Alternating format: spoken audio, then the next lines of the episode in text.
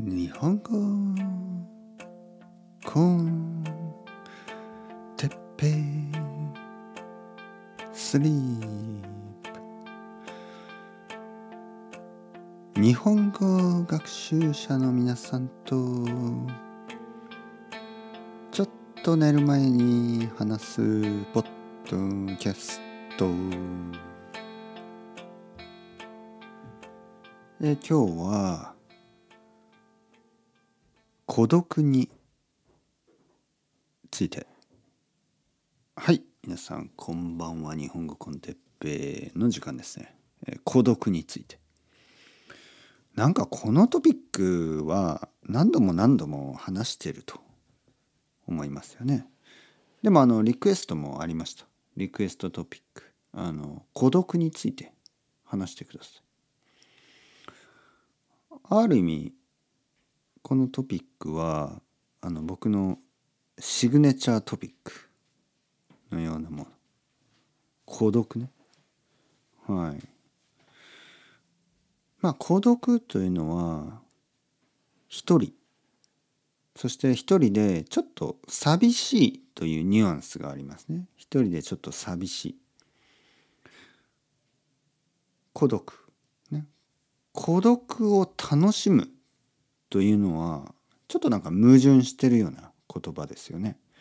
孤独っていうのはちょっとこの悲し悲しさのこうニュアンスがあるんですよ。にもかかわらずあの孤独を楽しむと言われるとね悲しさをある意味悲しさを楽しむみたいな。でもなんかこう悲しいニュアンスを楽しむもしくはなんかこう美しいと思うっていうのは、まあ、人間ならあの普通なんですよね。例えば音楽あのジャズとかブルースってちょっと悲しい音楽ですよね。フォークもそう。あのサイモンガーファンクルとか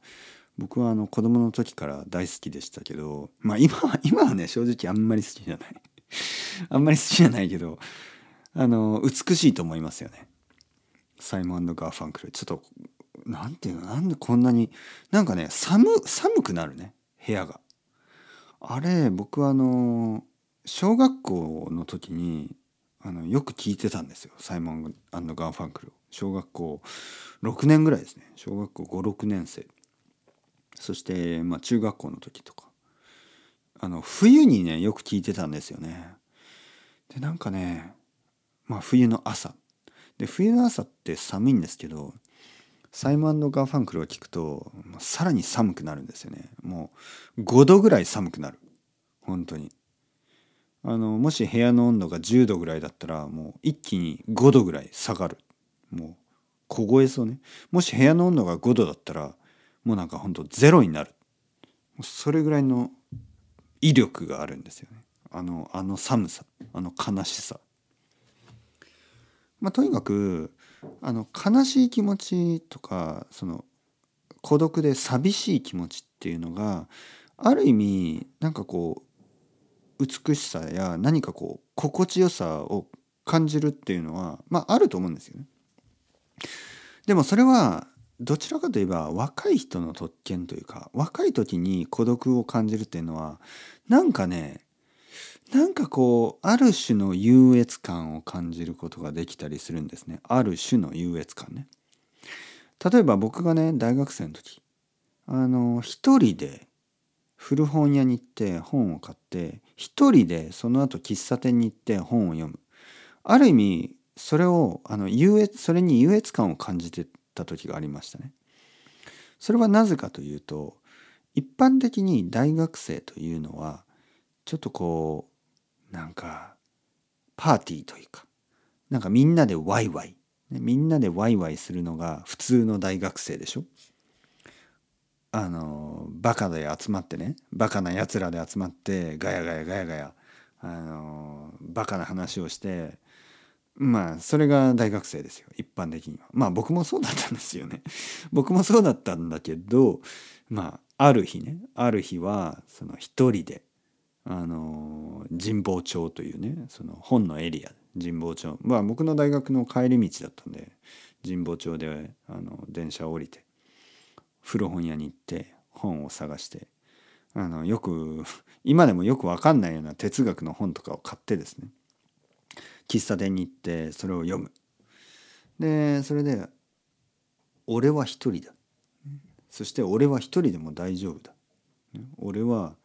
まるであの村上春樹の主人公みたいに一人で全然大丈夫楽しむことができるみたいなもうそんな感じですよ。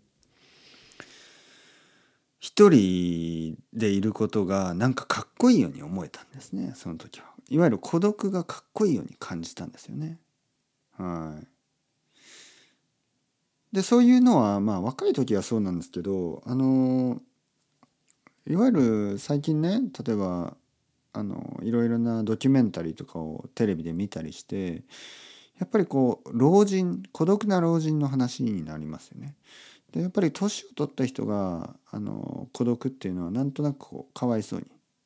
見えるんですよね。ただこれは分かりません。やっぱり見えるだけでそういうふうに見えるだけで実際は分からないですよね。実際はね僕は孤独をあの楽しんでる人はあの若い人年の人関係なくいると思うんですよ本当に。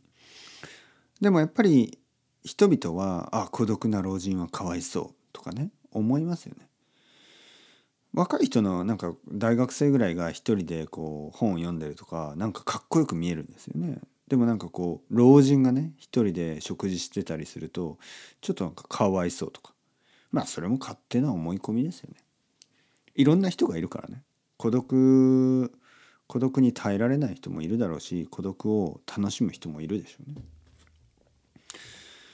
あとやっぱりこの一人になるっていうことはあの普段その人がどういう生活をしているかにもよると思いますね。例えばあるアメリカ人の生徒さんが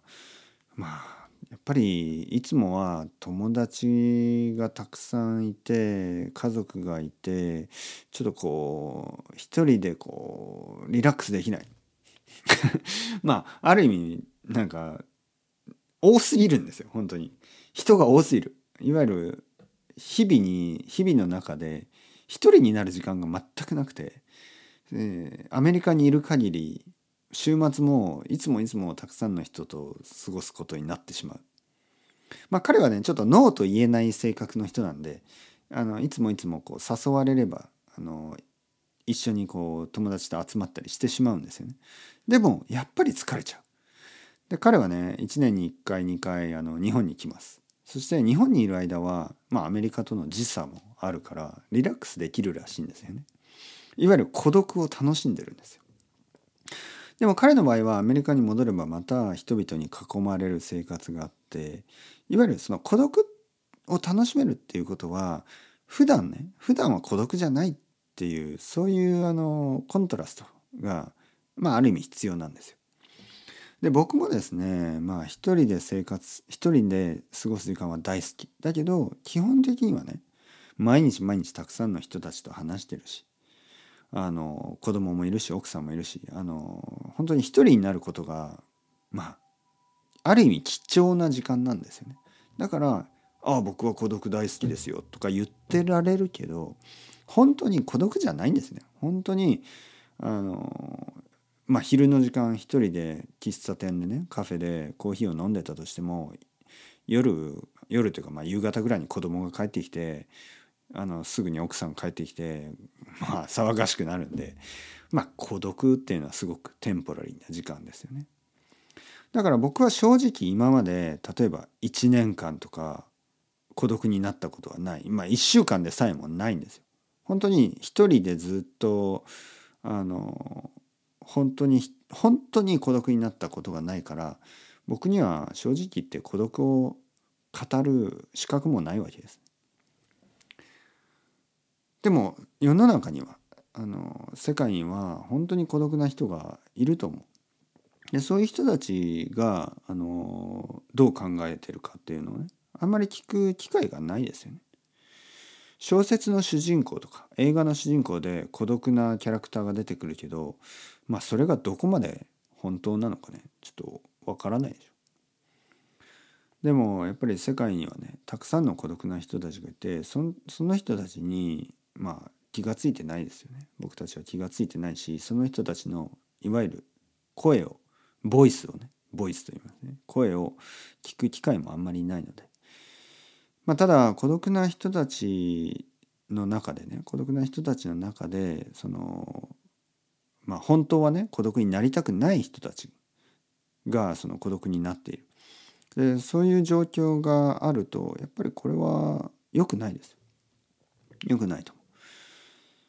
あのまあ若い時の僕とかそのさっき言った生徒さんの話みたいにその普段人々に囲まれてる人たちが普段たくさんの人と接している人が、まあ、自分の選択でね自分の自分が選んで孤独なあの1週間を過ごしたいとか孤独なあの1時間を過ごしたいそれは孤独でも何でもないんですね。でもその本当は人々と接したいにもかかわらずまあいろいろな理由で一人になってしまっている、まあ、そういう人たちがまあ実際たくさんいるでしょうね。でその人たちにあのその人たちを孤独にしないための方法っていうのがたくさんないっていうことがこの社会のいろいろな問題を生んでるかもしれないですね。はい。うわ日本語 con Teppei Sleep。あのそういうここういうコンセプトじゃなかったのにね。あの結構あの話してしまいましたね今日は。まあまあでもいろいろあっていいですよね。いろいろなあのまあリラックスする日もあればちょっとこう話しすぎる日もあっていいんじゃないですかね。はい。というわけでまあ寝てください。 Chao chao。 hasta luego またねまたね。またね